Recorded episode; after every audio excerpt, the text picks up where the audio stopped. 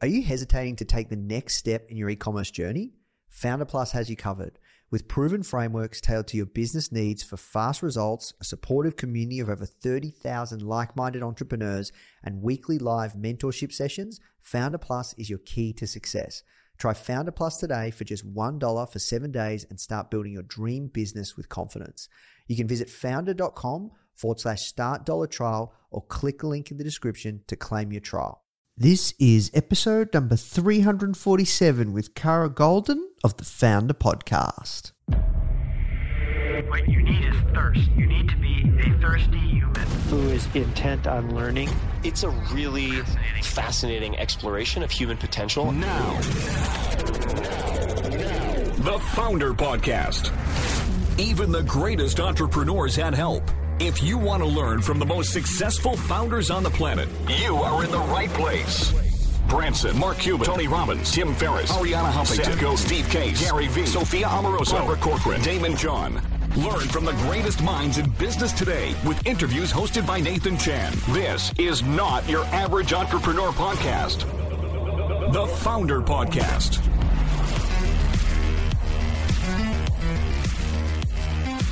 Hey guys, thank you so much for tuning in. Before we start today's episode, I just want to let you know that our goal at Foundr is to help entrepreneurs succeed however we can by giving away high quality content in the form of interviews, blog posts, podcasts, YouTube videos, you name it. We put out so much content to help you.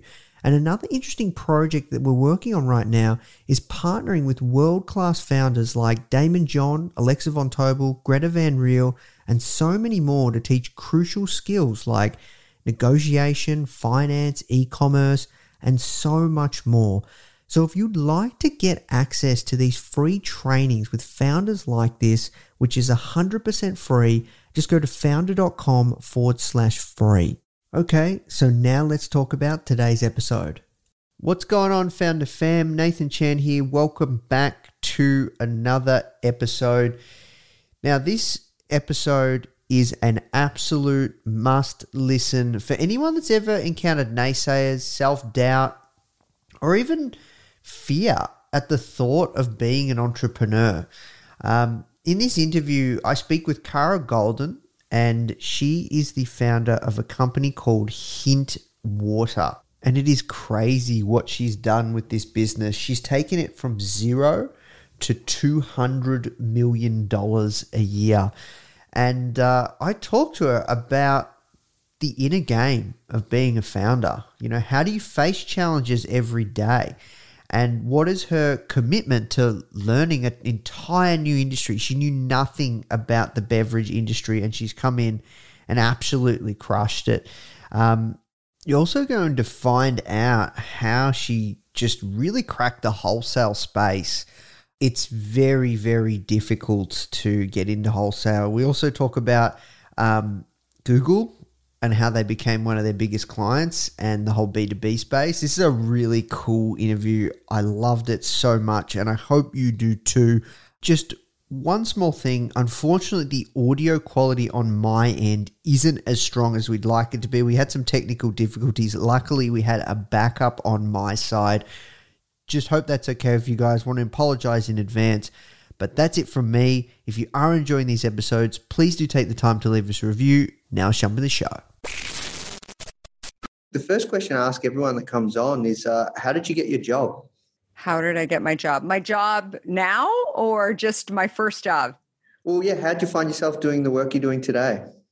Uh, so I am the founder and CEO of a beverage company in the US called Hint. And uh, this is what it looks like. Um, and I started it 15 years ago with no beverage experience. Um, I was uh, a tech executive and had this idea when I was looking at what I was drinking um, every single day, and I was drinking Diet Coke, um, which I'm sure you're familiar with.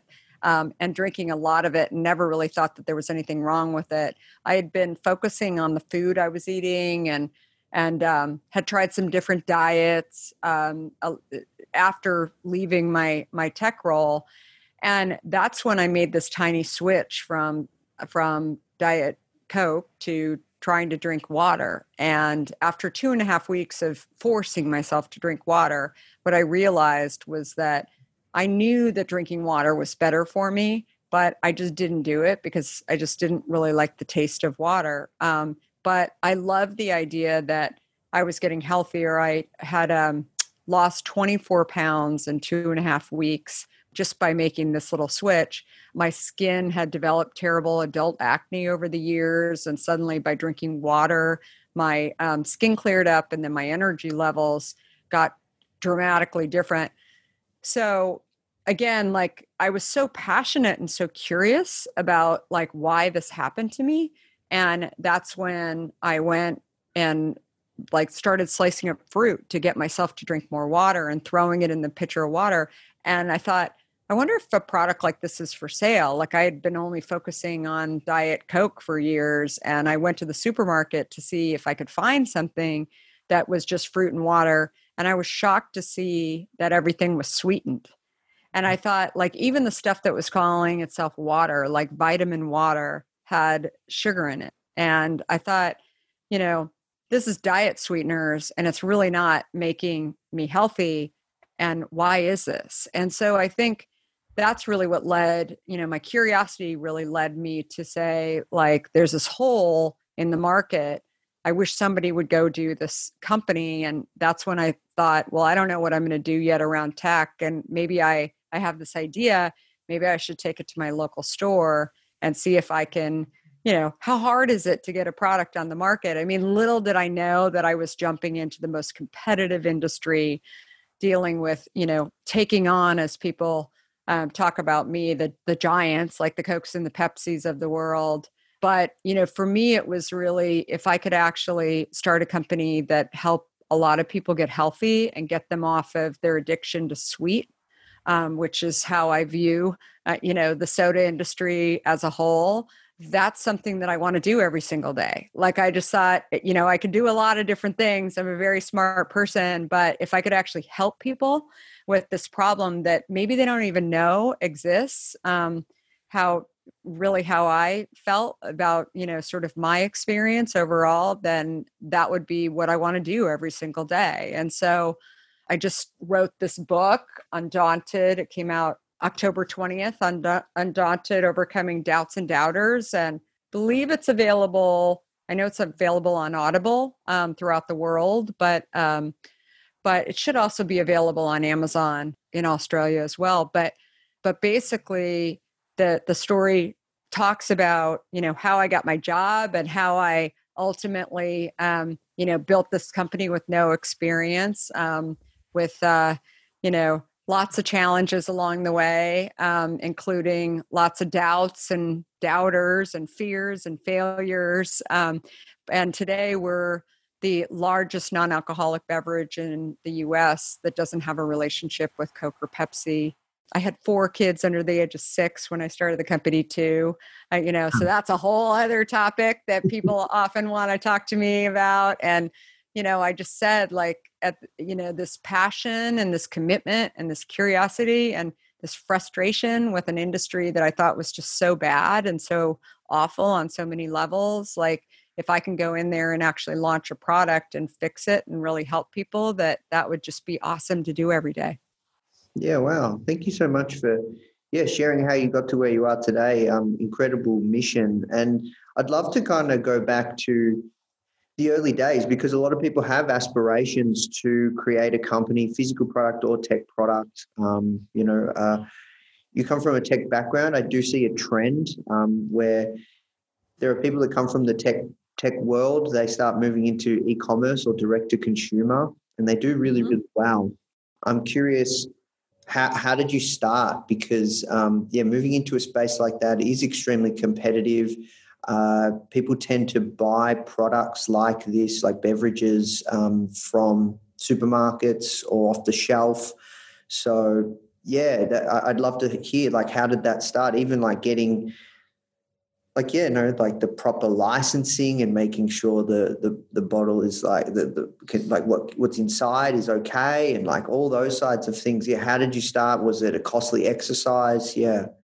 Yeah, so I started. I had made some money in tech, and and I decided that you know I was really curious about this, but I didn't want to take investors, um, uh, even though I had friends who you know wanted to be angel investors and early investors they believed in me. I was like don't don't invest in this yet i have no idea what i'm doing. Don't let me convince you to do this. Um, so, you know, initially I took $50,000 out of our bank account and shared with my husband so he didn't think I was going off on some boondoggle, you know, like with my girlfriends or something. I said, I have this idea that is really big and here it is. Like, I'm going to launch a beverage and it's going to help people actually drink water. And he was an intellectual property Silicon Valley lawyer he was like wait what are you doing? Like you you could do a lot of different things right now. Like why why do you want to do this? And i said because you know health is so important to people. It doesn't matter your gender or socioeconomic background or you know or any of this right? Like it's at the end of the day it's like if people don't have their health you know you have nothing right? I hear this over and over again from people worldwide like you know every every day, and it's only accelerated in 2020, I believe, um, for so many people. But I think for for me, I had this big idea, but I had no idea all of those things that you mentioned, how to actually solve those ideas. I thought I go to a supermarket and there's product on the shelf, but how does it actually get there?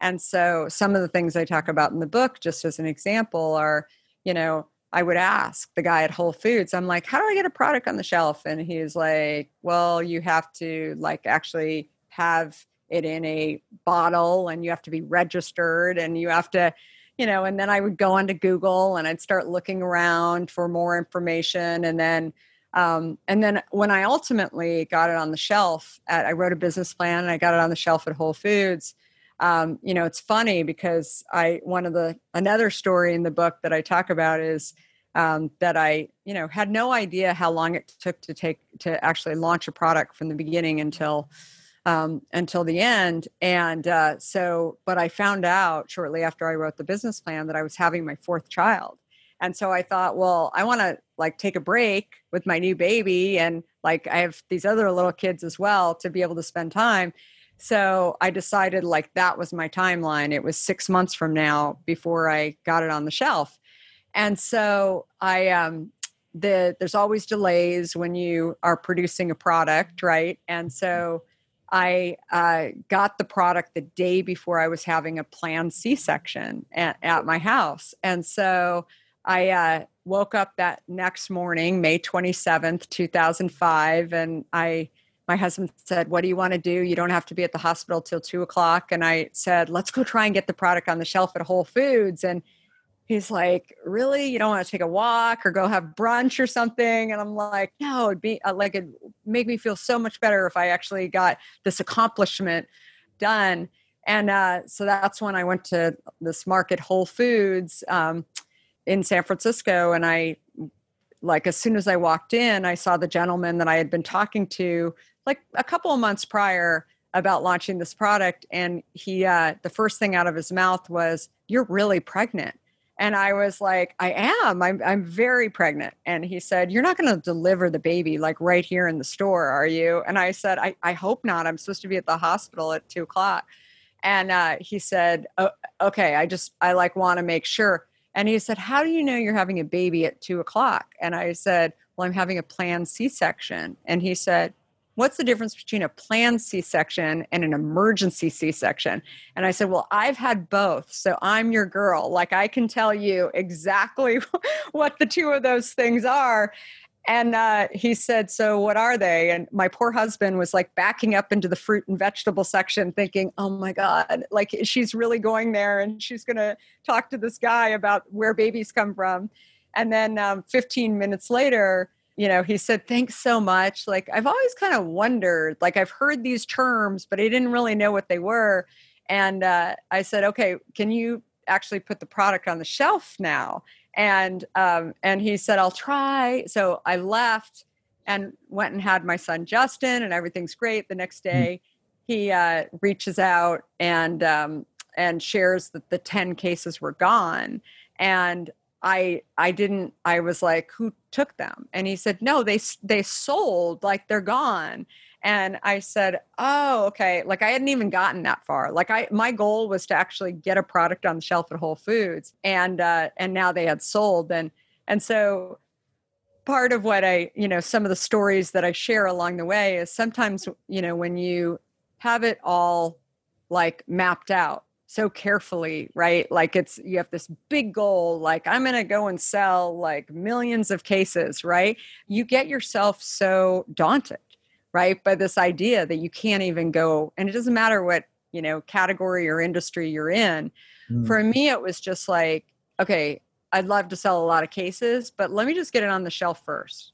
Now it's sold. Now I have to figure out like the next steps along the way. Like how do I deal with that?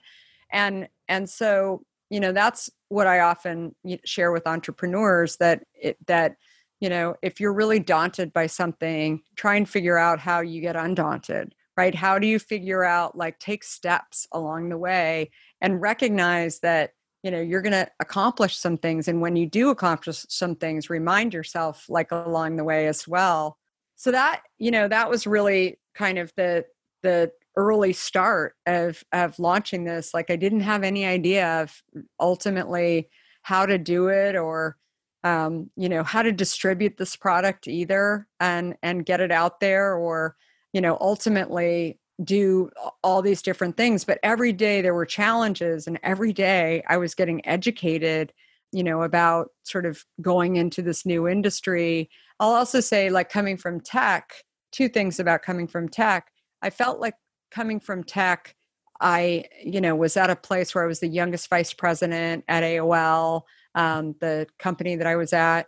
And, you know, I was managing 200 people. It was, um, I was running the e commerce and shopping partnerships. And I felt like I was supposed to be like really happy and really content being in like this, you know, big pimpin', you know, role, right? Like that's really great. And I wasn't that happy. And part of the reason why I wasn't that happy was that I felt like a lot of people were coming to me for like, you know, mother may I, right? Like they were kind of saying, how does this look? And then I was like, and I wasn't really being educated, right? Like I wasn't living in this world where I was like learning and something I talk about today, like the happiest C-suite executives and, you know, as as well as you know people just getting started are the ones that are always like trying to learn right? The people even that are listening to podcasts or you know or like watching webinars or whatever it's it's like or reading a lot are those people that are lifelong learners and i think it never stops even when you're like a ceo so what i was seeing when i was launching hint was this whole new industry that i was like fascinated by the idea that there were you know a lot of games that were played with like by the big beverage companies that again like i didn't even know existed. Like they were some of them shady right? But i was like wow. Like it's like this whole new world like opened my eyes to you know stuff and how can i change those things and how can i you know do things a little bit differently? But then in addition the one other thing i wanted to say about the tech industry is that in tech which is kind of what I grew up in, I felt like there was always this, like even when you finished a product, there would always be a um, an upgrade or you know version two or something coming along. So it's sort of like um, doing a puzzle, like the, the in the um, in in the internet industry when you're when you're like working on an internet puzzle, there's there's not an end, right? There's no like it just keeps adding on and that can drive a lot of people really crazy but it but at the end of the day like that's what the tech industry is. It's like you know it like innovation drives it because as new things get created right? And um and it just takes time right? And people who jump into the internet they um they may might not even know what they're sort of living in but it's always going to change and it has to right and has to get better in the beverage industry and consumer products industry what i was seeing that was like really kind of archaic to me was like when you launch a product like a diet coke for example and if it's working like people are buying it then it's like don't change anything. Like if it, it right, like it's like it just stays there. Like you know, Ruffles potato chips. It's like just keep it. Like don't touch it, right? And mm. then you know maybe you do different iterations of it, but in our case with um, with Hint, like it was like I was going in and trying to like you know I was like yeah it's pretty good I mean, like, let's launch it. No one's going to die, obviously. Like, we had that all tested, but I, kept saying, like, oh, no, we want to get better. We want to get better. We're like, let's use better apples. Let, let's do better blackberries or whatever along the way. So I think, like, that type of innovation crossing over from one industry into this other industry was um was kind of it just wasn't done but again like i didn't know that i wouldn't be able to articulate that even 15 years ago when I started. But it's sort of it's it's the beauty of sort of crossing over from industries and and frankly, you know, maybe you feel this way as well. I feel like you know some of the leaders that I admire or that I've, you know, been able to read about are ones that are not necessarily in my own industry. They help me think differently about how I can bring innovation into mine. Yeah, no, I agree 110%. Um, yeah, it, it's very, very interesting to me. I have seen a trend of um, people that move from tech to a physical products e-commerce, and they typically do very, very well because I believe it's it's not as competitive, and it's it, it's only like I'd say the past three to five years that Shopify has really taken off, and like it is crazy. I, I've seen time and time again speaking to people that you know they come from the SaaS world and they move into e-commerce and and you know they're, they're like hardcore growth hackers and they just absolutely destroy it. Um, so it's really interesting. And yeah i agree with you as well around this idea of of learning and that rise to the challenge. It, it is quite infectious and um, yeah it's it's never ending but that is you know the journey is the reward right? Yeah totally. And i think even you know for me like i it, it's even how i you know lead our teams too i'm constantly encouraging our managers when they're hiring people to um, make sure that they're you know hiring people that they're not just managing but they're also going to learn so i often ask this question like you know what do they know that you don't know mm. because I said, like, you may not know this, but like, that's something that everybody craves. It's like, it, even if you don't crave it right now, you want to be like king of the mountain right? After a while it just gets old. And that that's really what i think you know spurs people just getting frustrated and maybe depressed too and like not really understanding like why they're in the the job that they're in. Because after a while like if you're just not learning i mean we're humans like we you know we we want to we we do want to learn. And i think it's like i think that it it just may not be so obvious to people who are you know in in like a c suite or you know or or you know in a manager position. But i really do believe that that's something that is um, that is something that most people like if they are learning i mean that's why starting a new job is really exciting and scary right? And and if you know creates fear around you. And then there's this honeymoon period maybe where you're actually like oh you got it all under control but then you get itchy right? Unless you are s- still learning and i guess you can do that by taking online classes or reading or whatever but i think the more you sort of push yourself into kind of another area like you know whether it's innovation or or whatever it is like i think it's just really it really ultimately leads to happiness. Um it like that those are the things that i've learned along the way. We're really big on learning as well at foundr. It's one of our values learn and be curious. And that's one thing i think about when we are when we're interviewing people too is have you learned something from that person? If you have then that is a good there's a good chance that that person is like an A player. They're really strong. Um, but I'd love to switch gears and just delve a little bit deep around this idea that you went to Whole Foods. We we've actually I interviewed John about a year ago. Yeah, yeah, yeah, about a year ago. Sort of a really great interview about leadership. Um, so very familiar with Whole Foods. I thought like there's a pretty long process to get into Whole Foods. Like how did you just rock up to just a store and then they even put them on the shelf? Like, was there no paperwork exchange? Like, that's a crazy story. Well, I think, you know, a Whole Foods today or even a year ago is significantly different than it was 15 years ago. And, um, you know, now it's owned by Amazon. Um, so it's, uh, there's a lot more processes in place.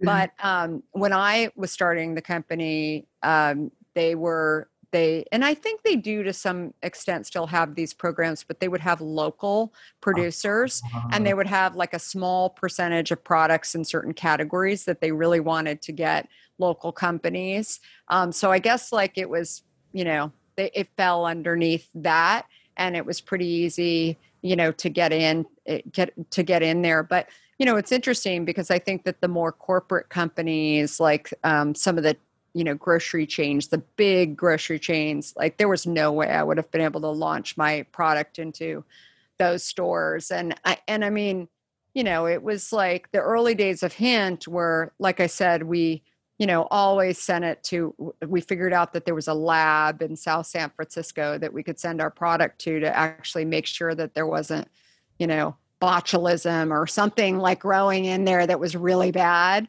um, I mean, it's amazing. Like I, I've talked to so many entrepreneurs over the years where, you know, it's a little bit, you know, flying from the seat of their pants kind of, you know, thing. And I'm like, we, you know, we did that a little bit, but we were always super careful about like having health or having insurance, right? Like mm-hmm. from day one, like if somebody, I mean, I'm married to a lawyer too. So of course I would, you know, like there was no way even if i thought it was okay like he was going to go for that. But i think we you know we always wanted to make sure um, but you know it's it's funny i re- i remember um, like people would say to us uh, you know how like they they would say like oh instead of 10 cases let's uh, go with 30 cases. And when i used to hear that from a buyer way back then i'd be like oh because part partly I just wanted I wasn't totally positive that our product would like hold up and I didn't want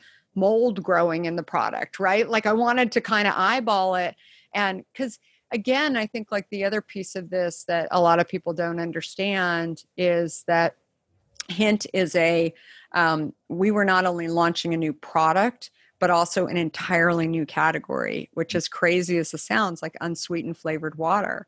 And so there were a lot of things, including the fact that we didn't use preservatives in our product.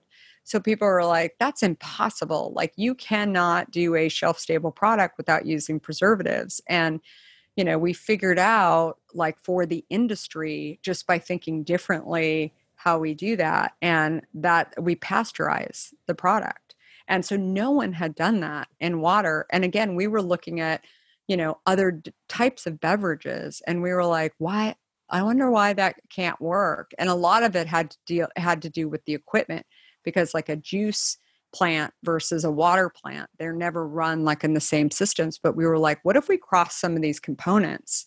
And like it's amazing, you know, after you do it, you're like, oh, like why didn't other people think of this? But again when you're doing things in, in any industry like it's working you're selling everything's going like you just don't change. It's sort of the story of you know companies that fail ultimately right? Like it's like you know they didn't see it coming because somebody came in from another in- industry and just thought differently. But i think it it led with like my own curiosity and not knowing the rules and like how how i ultimately you know decided that this was you know one way for us to do it. And now it's like an industry standard that there's a lot of other companies that have done this. But but you know it really for me it really it, it prevented us from selling lots of product in certain situations because we were like manually really trying to watch um, product over the years versus like we didn't want to have bad products sitting on a shelf that like would you know harm somebody in some some way by no means but also just had bad taste because we thought like the first experience with a product like if you taste you know a product and it doesn't taste good you're never going to go pick it up again right? Because you've already like made that decision. So yeah so it's cra- crazy times crazy startup days. So so i'm also curious as well like um what happened next in the sense of um, you know 10 cases gone uh, you know young one, like like how how, did you young ones yeah four of them yeah yeah i mean I, I think that you know that's when like you know almost a year later i mean it was a year of really hearing like i said you always have kind of doubts when you're doing something new you're educating yourself on the market and you know you have good days you have bad days. And i felt like i had there were so many questions coming up for me from a lot of these different places like i was tr- trying to figure out with my husband who joined me as our chief operating officer but he had no experience either. He was smart he was a lawyer but he was like i have no idea what i'm doing here either. But really like we were doing things like trying to figure out how to um, create a product that didn't have preservatives in it and get some kind of shelf life. We were um, trying to figure out how to get a distributor because these stores like whole foods for example were saying to us like you know you need to like have an official distributor like you can't just be like the mom who's like delivering the product to the store. And you know i would i was like the closest and and the most i knew about distributors was like i had seen coke and pepsi trucks go down the street or Sysco truck but I didn't know how to like get a hold of them. And literally, like I would say to the Whole Foods guy, Can you give me someone's phone number? And he was looking at me, I'm not giving you a phone number. Like you have to figure that out. Like it was just not and and so I was getting really frustrated by what I was hearing. And then, you know, there's there's another story in the book where I talk about my experience where I was telling a girlfriend of mine, like, I'm like, I should go back into tech. It's like I know tech. I like, you know, get it. I know a lot of people in it. It's way easier, make a lot more money, all this kind of stuff. And then she introduced me to somebody um, at Coca Cola in the US and had an, you know, was all prepared for this great call because I thought he has all this industry experience. He's just going to wave his magic wand and it's all going to be terrific and fixed and help me with distribution, maybe help me with, you know, creating the product and that's when, you know, 15 minutes into the call, he interrupted me and said, Sweetie, Americans love sweet. This product isn't going anywhere. And I was like, wait, what? Like what? He just called me sweetie. And um, and I, you know, I, I tell that story so often because it's one of like stuff is going to happen along the way that you don't expect and maybe like somebody's going to be super rude to you and um, I don't know, dismissive, you know, obnoxious, whatever you want to call it. And you have a choice, right? Like, I, a lot of people have heard that story and said to me, like, did you tell him off? Did you hang up the phone? Like, what'd you do? And I said, no, I just listened because I thought it was so unbelievable to me that he was saying this that I was like, okay, I'm just going to listen now. For the next 45 minutes, he shared how uh, he didn't believe, you know, consumers actually wanted a product like mine, um, like Hint, that that basically, you know, what they wanted was lower calories and um, and they wanted sweeter things. And during the next 45 minutes, um, I listened really carefully because I was still trying to figure out like size this guy up, and I and I never heard the word health like ever. It was like, how do I trick the consumer into, you know, buying this drink? Mm. And I thought, like, that's not my mission. I mean, at all. In fact, people weren't even talking about it as like a mission based company or a purpose driven company. But it, it was so clear to me that we were on different rivers, right? Like he was like, ta- he was doing his thing and I was doing my thing. And I had heard from customers that this drink was helping them drink water, that it was helping them control their type 2 diabetes. And I thought, like, I hung up the phone with them. And at that point, I thought, I have a choice. I either just not do the company and give up, or I keep going. And he's not going to do this company. So it's really pretty simple. And so the story that I tell in the book is, you know, like I said, is is one of many where like, you know, you can get upset about people, but sometimes people actually show who they are and what they believe and their true colors. And when, you know, it's kind of like consider the source, right, to some extent. and like i i just knew that i wanted to move this company forward and nothing was going to stop me and actually i got a lot of clarity um, from that call that i didn't expect going into it i didn't really think that that was like what i was i was expecting him to solve all my problems and that wasn't it at all. And so it, it's a story of you know like again so many things happen along the way that you don't you know think about you don't like you certainly don't expect but it's another thing that i believe that it's part of your journey. And sometimes when you look at these things that are you know like i said unexpected obnoxious whatever like sometimes they meet they may be exactly what you needed in order to push you in like a certain direction. And you know you don't have to be a beverage entrepreneur or even an entrepreneur to sort of believe that and you know move on right? And and kind of find what you're what you're doing. And i mean the book has only been out for a few weeks but i think it's it's interesting what it what the book doesn't do is actually give you a one two three on how to start a business.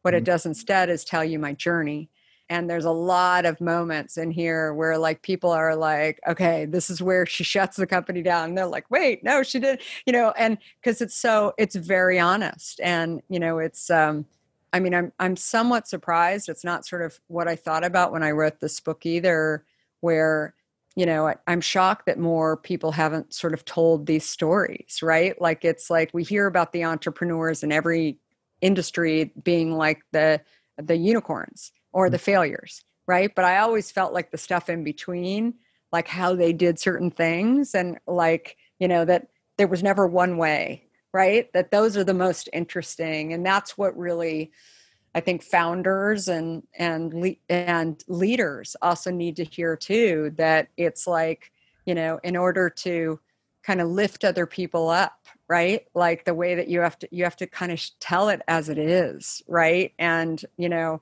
that that's how people are ultimately going to be better and how we you know whatever teach the next generation or help entrepreneurs to go and do great things is to you know get them to not quit.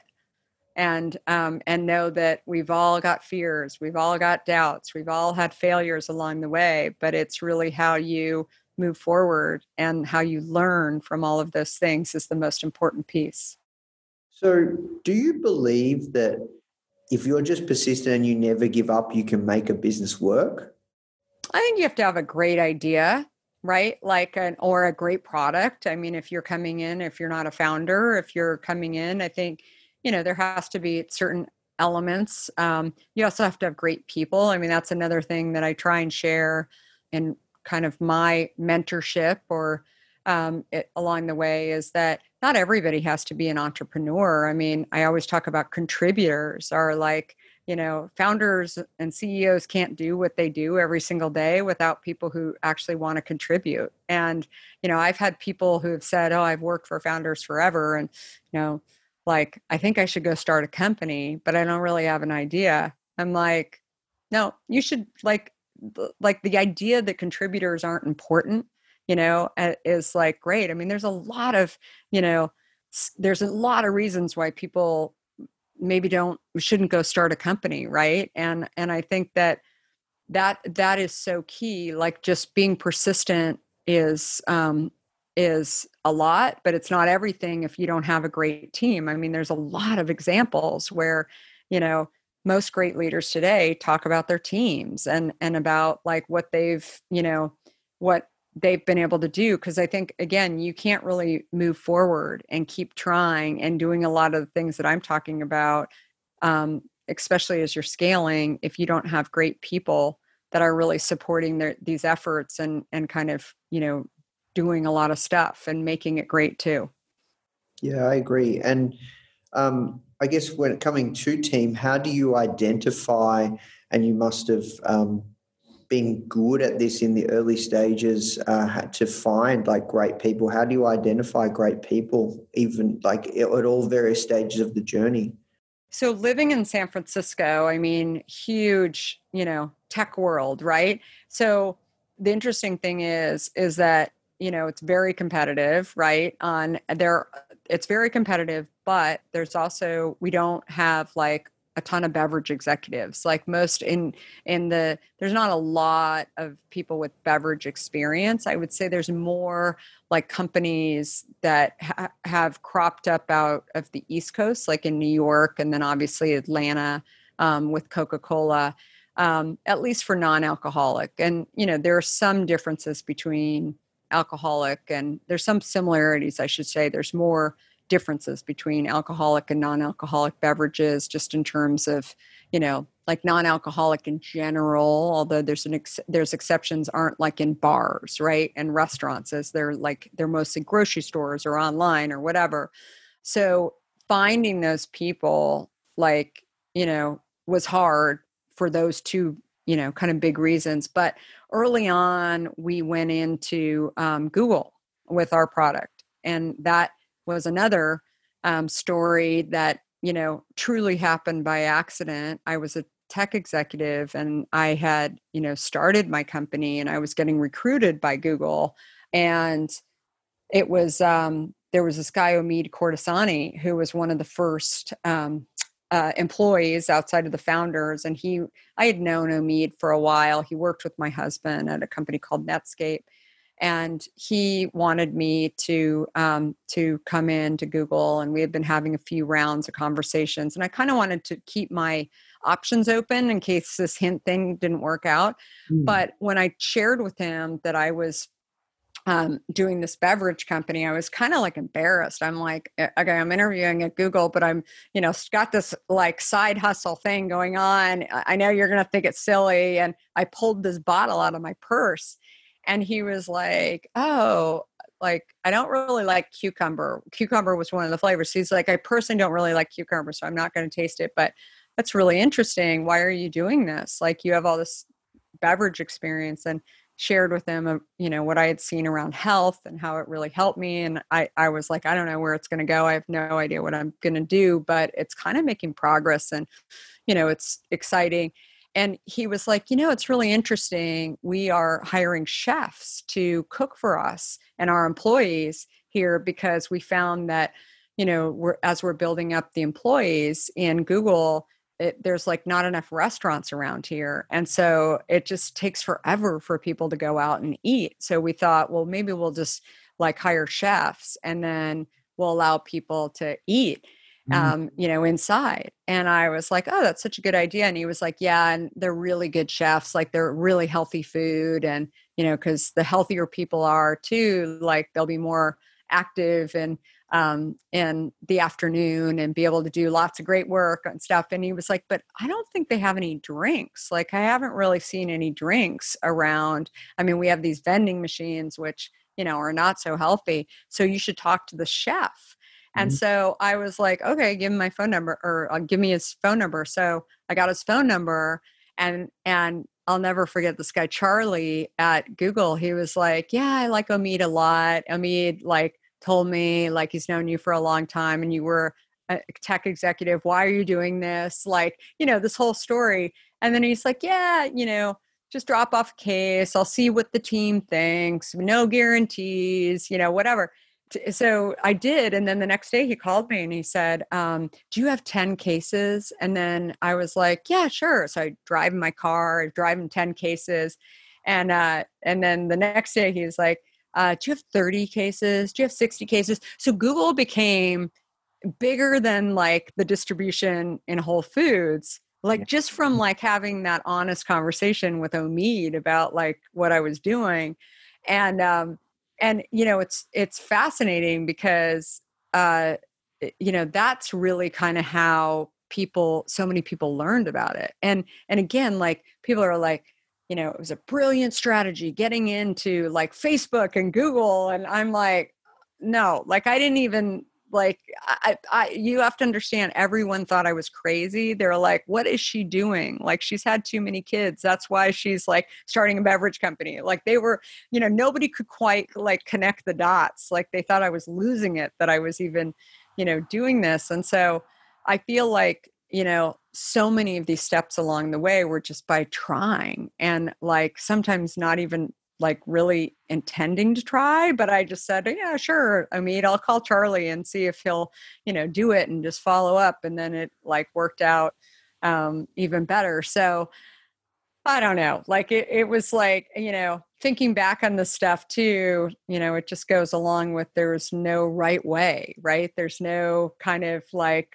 you know, I still don't really know, you know, what we're doing every single day. We try lots of different things and we just keep, we just keep trying. And, you know, and most of those things work. Sometimes they don't, right? And then we're quick enough to sort of back out. And, I'm not sure how how familiar you are with our direct to consumer business, but today, um, you know, we're we're an omni-channel brand, and people talk about Hint as you know very different than like the Cokes and the Pepsis. Fifty five percent of our overall business is direct to consumer, mm. and so um, you know, my previous life, which like I sort of like shelved thinking when I was going into beverages that I wasn't really going to be um, kind of you know utilizing any of the skills around SEO or Shopify, or they didn't have a Shopify back then when I started this, but that's when uh, seven years ago we um, we started on Amazon, and then what we realized is that we weren't getting a lot of the data that Amazon had because we knew this from my previous life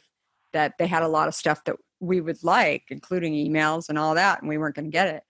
And so um, so we decided to start our own direct to consumer business to have that relationship with the customer and you know fast forward as i said it's you know been significant um, as we've grown our direct to consumer business what's fascinating is that everything else has grown too. Like it's like you know it's like advertising. People see our advertising online the consumer makes a choice. They still go to the costcos and you know and and throughout right? Yeah. and they still you know they make decisions on how they're going to buy. And i think that you know during the pandemic what i've seen as a CEO, is that you know there were all kinds of issues with people uh you know not being able to or i should say stores not being able to um, have our product on the shelf. You know they'd run out of stock. There was hoarding all of the stuff stuff that we couldn't control. Mm-hmm. um, but when we saw um, you know that being chaotic and then offices were all closing down which as i said we were you know we're the you know number one beverage in all these offices like throughout the us because everybody wants healthy beverages for their employees and so we were huge. That business was like like 15% of our overall business kind of went away overnight in march when the pandemic was really hitting the us and so we sat there and thought about, well, what can we control? And we were pretty calm about it. Like people are like, you seem like you were pretty zen about it. And I said, when you have a business that you actually can control, and we knew with a lot of predictability that if we could, you know, just go out and get more ads on, you know, Google and Facebook and some of the other places, then we could actually throw the gas on those channels and we could get to the consumer who didn't want to go to the store or you know their store wasn't open or whatever and just deliver directly to their home. And um you know that business i mean our business has almost tripled in 2020 because we made you know these fast decisions but also having that direct relationship with the consumer and coming from a different industry and being able to you know and also live through 2008 2009 where you know we also look back on that year where um, you know it was it was uh, it was challenging for the world but it was you know really challenging um, you know for us and we made some decisions along the way that you know again are ones that um, you know we didn't necessarily want to but we we we live to tell and we live to improve mm-hmm. um, and so i think that when we saw the pandemic coming, unlike a lot of people who just froze or, you know, didn't know what to do, being a startup and, and still operating very much like a startup, we were like, okay, well, let's not panic. Let's figure out what we can do to sort of continue moving forward. And so that was a big, um, you know, it's something I've talked a lot about to press in the US. Yeah, no, I think it's really smart that you had diversified risk um, and you were in both B2C and uh, B2B. Um, that's really smart. So I'm I'm just curious, like um, how like would you be able to share like how many how many people are drinking Hint every year? Yeah, it's you know it's hard to tell. I mean, we're in like thirty thousand outlets throughout the U.S. Um, and yeah, so I mean that's that's kind of it's hard to say millions. You know, like I I don't know. Um, so hopefully we'll get to Australia sometime soon um, as well. But uh, it's um, yeah, I mean it's you know I think for me we've part of our sort of ethos as well as to um, manufacture as locally as possible. So yeah. while we see other companies um, uh, producing in one country and then shipping it, you know, we we've never really thought that that was that like sustainable.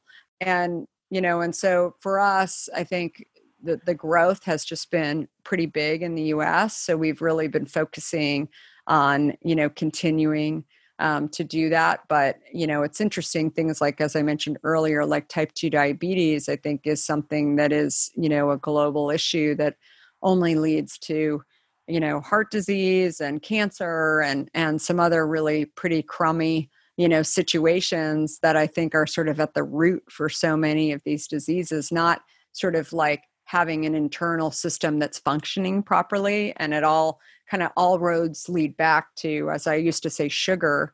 Um, but I think it all like all roads kind of lead back to like sweet and sweeteners and kind of like figuring out is it um, you know a a sugar issue or a sweetener issue that I'm having and I always you know joke with people that I didn't realize this until I sort of had this come to Jesus with my own um, you know palate but I I really believe people if you throw a bag of potato chips on the table or like a piece of cake, people will like make a decision, right? And they're both in excess bad, right? That not even the potato chips, but the but the sodium, right? Like I think people just like you're you've either got salty savory or like the sweet craving.